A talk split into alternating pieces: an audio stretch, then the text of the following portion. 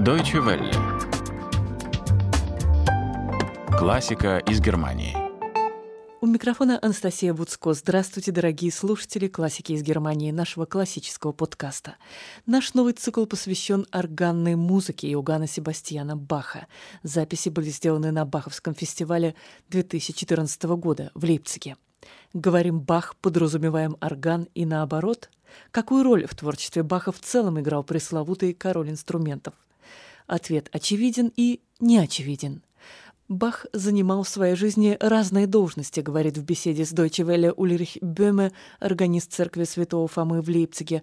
Собственно, органистом он был лишь в молодости.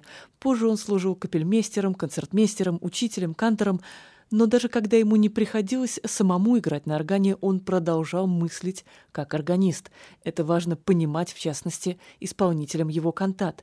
Бах строит их, исходя из партии органа. В нашем цикле мы представляем третью из хоральных обработок из третьего тома сборника «Клавир Übungen» клавирные упражнения «Кристи аля Welttrost» «Христос – утешитель мира».